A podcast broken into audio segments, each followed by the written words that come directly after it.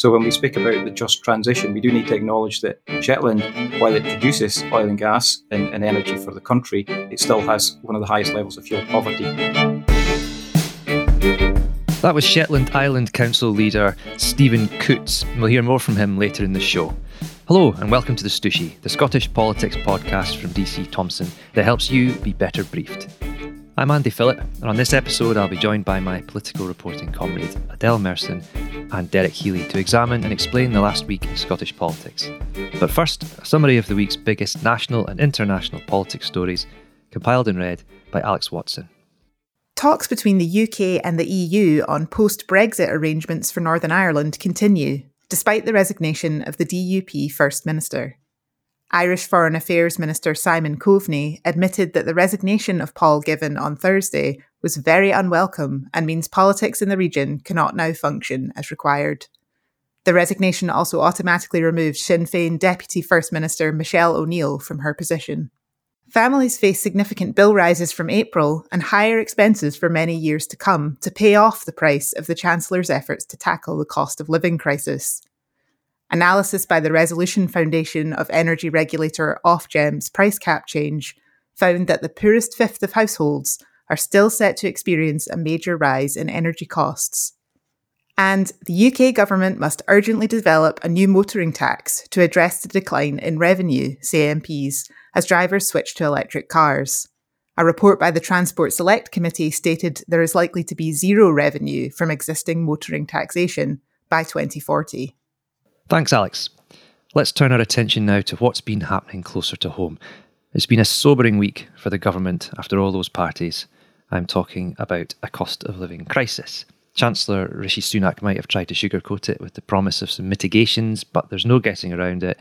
Household bills are about to go up. Tax rises are on the cards, and rural Scotland in particular is about to get a financial whacking. We'll turn to the details on that and how it's likely to affect people a little later. But first, we're going to throw all a bit further forward. While gas bills are going up, we're also still grappling with the long term reality of a shift from fossil fuels. Nowhere is this going to be felt as keenly as the northeast of Scotland and Shetland. It's about 50 years since oil started flowing to the Northern Isles, and it's done them well. The Island Authority has a problem though what to do next? How will those jobs be replaced, and how can the Scottish Government and UK Government help? I caught up with Shetland Island Council leader Steven Coutts this week to hear a bit about their plans to turn the problem into an opportunity. He was in Holyrood to meet ministers. I began by asking him if the islands are prepared for the end of the oil era. It's a plan full of opportunities, Shetland has historically played a central lo- role in the oil and gas industry for both Scotland and the UK. We do acknowledge that we do need to transition um, to net zero. I think one of the benefits of Shetland is our natural resources, particularly our wind regime. So I think the opportunities are out there. We've got a thousand jobs that are reliant on oil and gas. So what we need to ensure is that there's a, a just transition. We need to see the the skills opportunities being developed in this new sphere. The opportunities are there, and we're keen to engage with both the Scottish and the UK government to make them a reality. There's a lot of um, jargon that gets attached to the to the to the shift. There's net zero. There's just transition. How well understood do you think those terms are among the people who live and work in Shetland? Do they do people realise what's happening? I think they do. I think we've been an energy producer for a, a long period of time. I think there's a recognition that we must learn from how oil and gas came to be in Shetland and some of the missed opportunities. So when we speak about the just transition, we do need to acknowledge that Shetland, while it produces oil and gas and, and energy for the country, it still has one of the highest levels of fuel poverty in the country. So that's part of the just transition that we need to, to adapt to. Uh, we need to see supply chain opportunities developed, and we need to see a difference for the householders in Shetland as well. Well, there is a lot of, of, jargon out there, but clearly this has to be fair um, from a, a, community perspective, a social perspective, and an environmental perspective. In your discussions with the Scottish and UK governments, do you get the sense from one or both or neither that they are that Shetland is on their radar? Our job is to make sure that Shetland is on the radar. I think we are presenting the opportunities um, that are there Um, I think we do need to acknowledge that there has to be um, support. Some of that is, is, financial support. Some of that is is challenging the status quo in terms of how electricity pricing, for example, works. So I think we need to see that that fairness. Um, we can't have a situation where we transition into net zero, produce um, green energy, whether that be electric or hydrogen, and still see the Shetland community paying the highest levels of electricity costs in the country. In the in the, the blueprint there for for the years ahead, um, it mentions a sort of a, a buy-in for for Shetland, um, a, something tangible that people who live and work in the islands will will will will see from all of this. Um, do you think that despite all the energy coming in there, and as you mentioned, fuel poverty, uh, what what are Shetlanders getting back in return, and what do they need to get back in return? I think the development of onshore wind has, it's fair to say, created tensions in the Shetland community because there is consented projects that are underway at the moment where the community are not seeing that immediate impact at the household level. So that's the, the, the conversations that need, do need to be had. I think moving forward in terms of how we use our energy in Shetland as well, I think there's opportunities around decarbonising our, our ferry fleet as well. I think that's going to be particularly um, challenging going forward for a local authority to, to, do alone. We're a very small local authority, and we very much need the support of, of central government to deliver on, on that aspirations. Uh, when you talk about central government and islands, um, a lot of attention is put on things like CalMac, um, the the Western Isles, the, the, huge problems that people have had getting new ferries built. There's um, a new transport um, paper come out as well, which mentions fixed length bridges, tunnels to, to closer islands. Again, Shetland um, has its own problems. It's much further. The ferry links are more uh, important, and you don't have all the, the bridges and tunnels that perhaps you would want. How, what does the government have to do to fix that big problem, the transport problem? I think there needs to be, firstly, an acknowledgement that strategic transport investment has to cover the whole of Scotland. I think it's particularly disappointing to see STPR2 being relatively silent um, on Shetland. STPR2 being the, the new strategic Strate- at transport for the future in, in Scotland. Exactly. Um, so it was silent um, in, in, in Shetland. So I think we've got real strategic opportunities um, around development of our aquaculture industry, oil and gas, and particularly opportunities around the space industry in Unst and, and the impact that will have on Shetland. Now, Unst is an island that relies on a, on a ferry um, at the moment. As a council, we run our ferry fleet and we do it very efficiently. However, we need significant investment going forward, and that has to be with um, national government support. So to see uh, other areas of Scotland being reflected in the STPR two and us not was particularly disappointing. As I say, we run our service very efficiently, but we do need strategic investment for nationally significant projects in Shetland. You talked about fuel poverty earlier, and underpinning this whole thing, whether you've got the best transport, whether you've got all the sources of energy coming in and through Shetland, if people go home to a house that they can't afford to heat, um, what what do people then make of it? What do they think? Well, what's, what's the point of all this when you know, the electricity's staying on in Edinburgh or London or wherever? How, how do you get that buy-in? I think the community has been very supportive of our aspirations as a, as a council. I think the energy market and, and, and some of the regulation around that is just quite clearly not fit for purpose as we transition to net zero and see renewable generation happening around Shetland. So the community um, is supportive um, of our aspirations. So we just need to ensure that that happens outside Shetland because we do have to acknowledge that these decisions are made uh, outside Shetland, which again is a, is a challenge for us. What what about the, well, what are the big asks then? You, you, um, something tangible, uh, tax relief, um, some sort of grants uh, from from the UK or Scottish governments. How how does that work? How how would it work in practice to make this a reality? Again, I think there's opportunities around there, and that's what we're particularly keen to engage on. I think there's um, opportunities in terms of, as you say, grant um, production, uh, provision of free energy. Um, again, is another option that could be explored, particularly in the context of this energy being green um, energy. I can understand um, reservations around that with um, traditional fossil fuel industry. So I think there is options, but we're, really need to have that proper conversations with governments.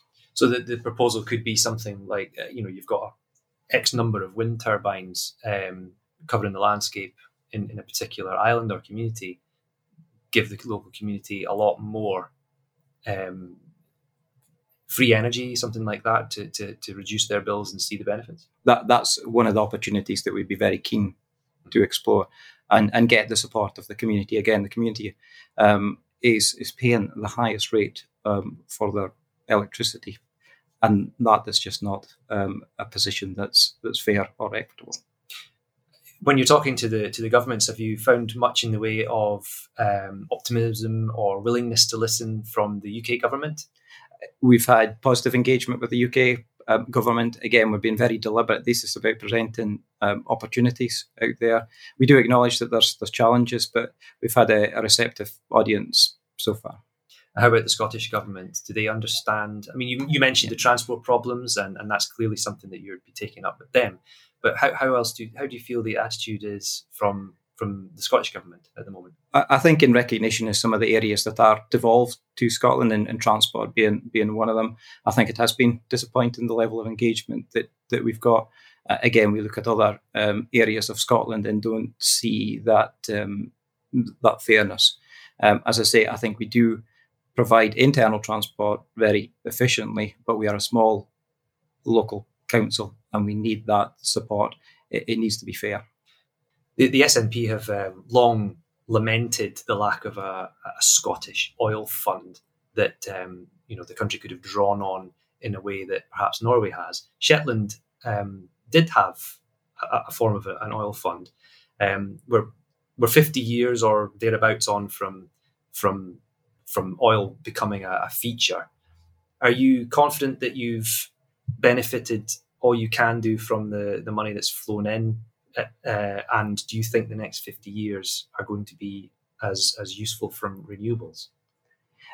Looking back at the, the deal that was done in an Act of Parliament in, in the UK in the 70s, the Shetland County Council Act, I think Shetland has, has benefited particularly well from the oil and gas um, industry. Um, that has enabled us to, as a council and separately as a charitable trust, to build up a, a, fund that's available to the to the benefit of the Shetland community. So that um, and that continues to generate income for us as a council um, that helps um, contribute to the the running costs of the council. Um, moving forward, I think um, there's opportunities there, but then it goes back to the, the recognition that this activity, nationally important activities, will be happening on and around Shetland, and we do need to see that continuing benefit um, to the Shetland community. Uh, that was Steven Coutts there, the leader of Shetland Islands Council. Fair to say he sounded like a glass half full sort of man when it comes to all the opportunities, but a critical look maybe shows there's still plenty of obstacles in the way. Shetland's peak oil was about 1 million barrels a day through Sullom Voe. It's about 100,000 now, and it'll be zero in the future. So the future involves wind on land and off- offshore, tide, and potentially scaling up things like hydrogen. Adele, you were listening to that chat there, and you've been looking at the politics of the energy shift um, a lot recently. I wonder what you made of his comments set against the backdrop of this current government, the so-called just transition, um, and how how jobs might get found in the future. Yeah, as you say, it was he was a lot more positive, I guess, than, than some people that I've interviewed around this. And interesting, he said he, I think he said that there was a good sort of understanding of of the just transition, and uh, I think that's kind of uh, certainly being in, in Aberdeen in the northeast, uh, uh, that's what I think could actually be improved is is is bringing it from that sort of government level where you're hearing about the strategies and the policies and actually explaining to people on the ground who are in those jobs now how you know what their kind of future looks like what, what what industries they could start to go into. And i think that's that's sort of the we're in this strange situation now where we're waiting for this we're waiting for a lot of information. We're waiting for information on the just transition cash. How will that be spent? What kind of projects will that support? And a sort of wider plan around the just transition from a Scottish Government level. And I think that's going to be published in the spring. So it, it feels a little bit like, um, you know, we've heard we've heard the words and the policies, and and what everyone probably wants now is to see see that investment coming forward and see that sort of a tangible plan yeah. for for for what happens to to their futures, their livelihoods and careers. Yeah. It's, it seems suggested that there's a more open door with the UK government from his point of view. He didn't seem particularly happy about the Scottish government when it comes to the more devolved areas like transport um, at Holyrood. So away away from the energy in particular, there, there is a bit more to this puzzle, I suppose. Derek, you, you've been you've been looking a lot at transport recently, more widely across the country, and how Scotland or even the UK is is, is connected. Transport transport links uh, on Shetland and to the mainland is clearly a problem. Um, he, he, told me as well um, after that that he was he often looked a bit jealously towards the Faroe Islands and, and Norway, where there's fixed links all over the place. does he have a point about the lack of transport connection commitments coming from the Scottish government? I think it's interesting because I mean, from that interview, he was obviously kind of talking about this being a, a sort of time of transition, but also a time of opportunity, and being quite disappointed with the response of the Scottish Government um, to those kind of opportunities, being disappointed with what he's hearing back. And I think in a lot of ways it does have a parallel with a story that hopefully we, some Courier readers will be familiar with, which is the one we've been covering on um, a kind of the, the campaign to get a direct ferry link between Rosyth and Europe re-established. Um, that's been a big kind of ongoing story for us, and it mirrors a lot of those same kind of themes. Um, there has been a disappointment at the response from the Scottish Government, who have said on that that they need that anything like that would need to be done on a commercial basis. Um, the transition in this case is, is a transition not from oil and gas, but from or to a kind of post Brexit economy, and what kind of opportunities would be there. We've seen in recent weeks a, a shift from the campaigners and the local politicians involved in this to look to the UK government for some extra support or to try and break down some of those barriers to trying to make this happen.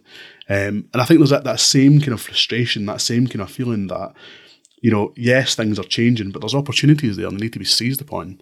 Uh, and I think there's a frustration about mm-hmm. some of some of the kind of blockages that have been in the way of that.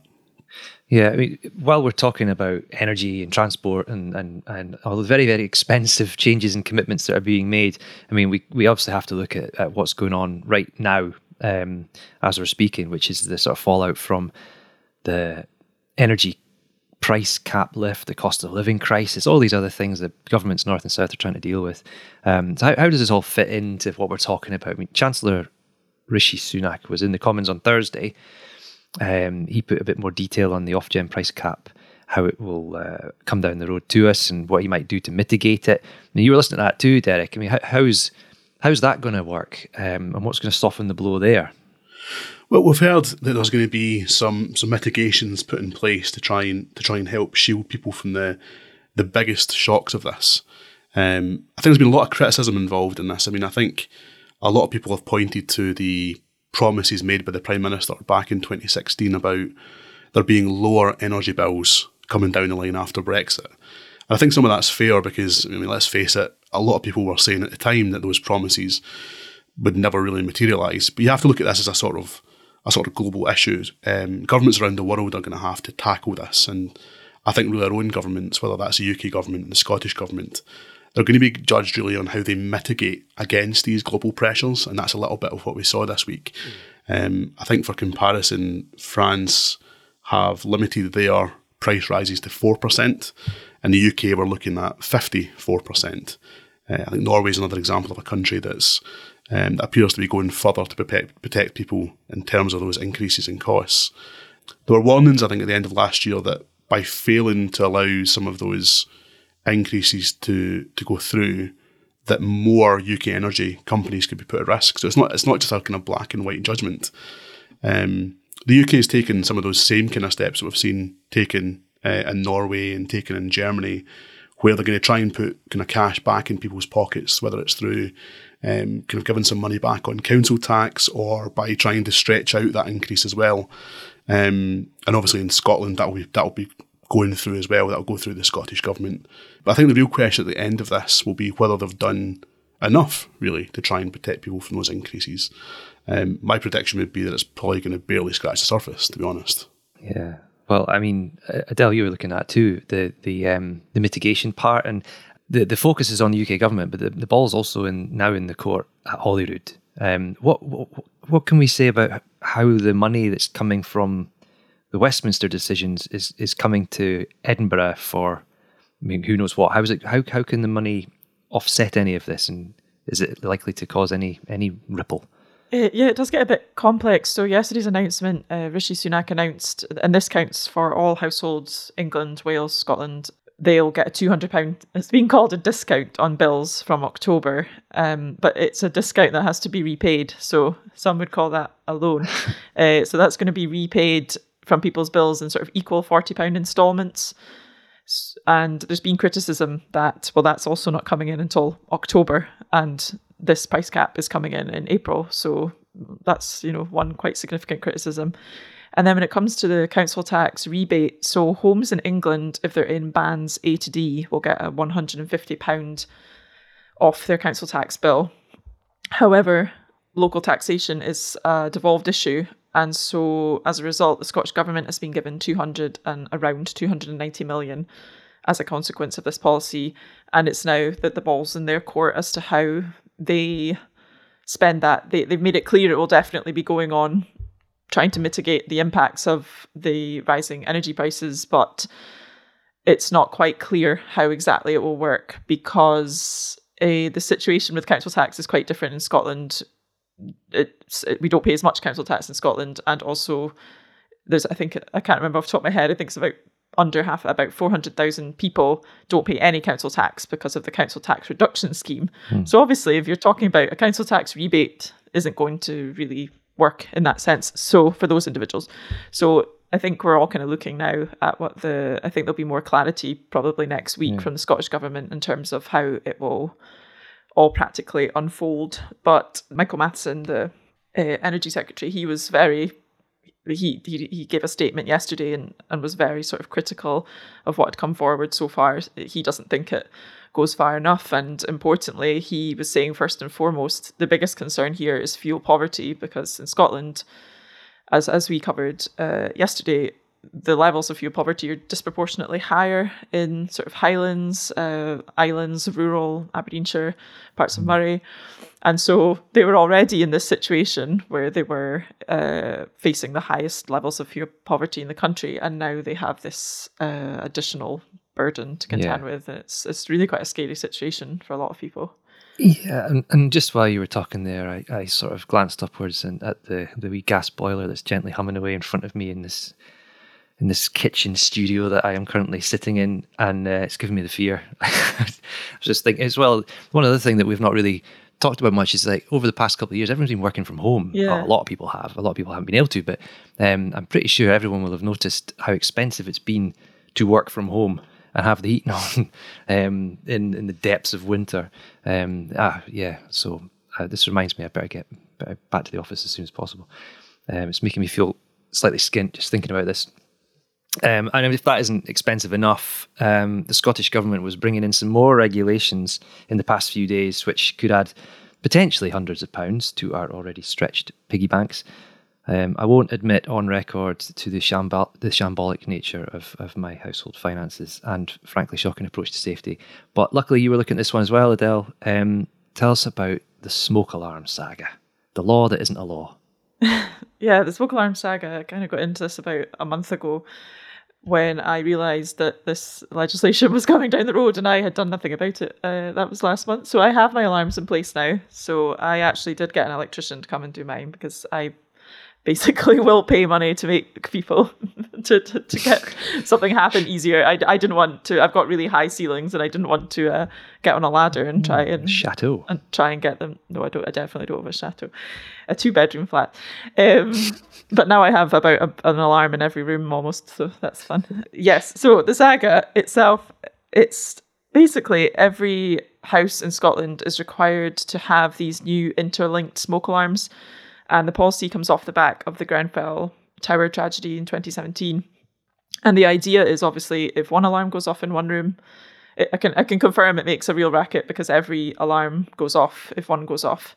So the idea is that obviously you're saving more lives because people are hopefully getting up quicker if they're asleep or they're alerted to a, a fire quicker. The problems have been there's been a lot of criticisms about the lack of awareness amongst the public. I mean, as I say, I, I'd forgotten all about it until last month, and I think it kind of crept up on many householders. There's also been problems with stock. Uh, I reported in the last in the last couple of days that electricians have been struggling to get stock and have in some cases been cancelling appointments because they don't actually have the alarms to go and fit them.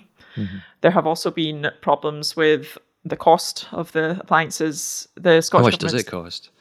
Well, the Scottish government says it costs around two hundred and twenty pounds for the actual appliances. But obviously, if you do require an electrician, then you're looking at uh, it depends on the electrician. But in my case, I was two hundred and eighty-five. But some people are reporting three hundred pounds plus. Yeah. That's not cheap. No, obviously not in the context of everything that's going on just now either. Um, and there was a lot of uh, there was concern about what it would mean for house insurance for a while, where people yeah. worried that their policies would become invalidated. That's that that seems to have been quashed now. I think uh, you, you are meant to check with your people have been urged to check with their individual insurers, but from what I've I've been able to find out, it seems that they will check if you have working fire alarms, but they won't necessarily check whether those are the new interlinked ones. So hmm. it's been it's an interesting rollout of a policy. Yeah. Derek, you want to admit to whether or not you're currently living in a house with up to the up to scratch safety features? I think I'll choose no comment on that. I was hoping you weren't going to put me on the spot. I mean, I, ah, well, let, us just say it's, let's just say it's very fortunate that there's a policy of no penalties for no compliance at the moment. No, I was just, I only asked you uh, because um, we put a wee reader's poll into the last story we did on this. And it was just a simple question Did you install new fire alarms by the February 1st deadline? Would you like to hazard a guess at how many of our readers that took part in that have fitted the I hate, I hate to tell you that I looked at the poll just before this podcast started recording, um, so I know. Ex- oh, you're, you're okay. You're banned, Adele. Adele, you can have a guess. How many? What's the proportion, percentage? Uh, Thirty-five percent have. Oh, have you been cheating too? It was thirty percent have. Oh, oh. Which means, uh, yeah, so 60% of the folk who took part in this, um, there was hundreds of folk who took part, um, haven't installed the fire alarms. And um, one in 10 had no idea about it. So, I mean, yeah, it just goes to show you that as far as regulations go, it's just as well. It's a, a soft, a soft start. Anyway, yeah, it, as I said, this is making me feel rather light of money talking about all this today. Um, it's probably a good time to slip away and get raking around the back of the sofa. Um, while I get away to that, I'll just say thanks to Adele Merson and Derek Healy, our guest Steven Coutts, producer Morven McIntyre, and of course you for listening. We'll be back next week with more, but until then, and even after then, pick up or log on to the Courier, the Press and Journal, and all of our news brands so that you can be better briefed. Cheerio!